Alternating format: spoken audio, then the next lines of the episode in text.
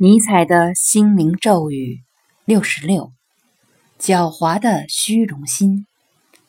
人类的面子即虚荣心，是一个极其复杂的玩意儿。比如，也许某人会主动坦白自己的缺点、怪癖或干过的坏事儿，那可只是虚荣心为了掩饰更加邪恶的部分罢了。公开什么，掩饰什么，会因人而异。这是司空见惯了的事。若是能用这样的眼光观察他人与自己，他现在最羞愧的是什么？想要隐藏些什么？